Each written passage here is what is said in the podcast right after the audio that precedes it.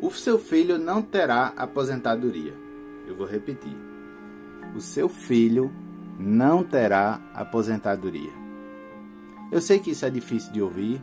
Eu sei que nenhum pai, nenhuma mãe gostaria de ouvir isso. Eu sei que isso preocupa, mas eu preciso falar isso para você.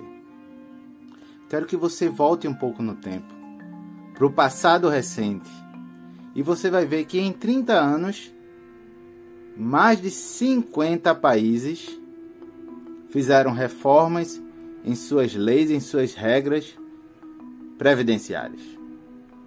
Você vai ver que nesse mesmo período, o Brasil passou não por uma ou por duas, mas por seis reformas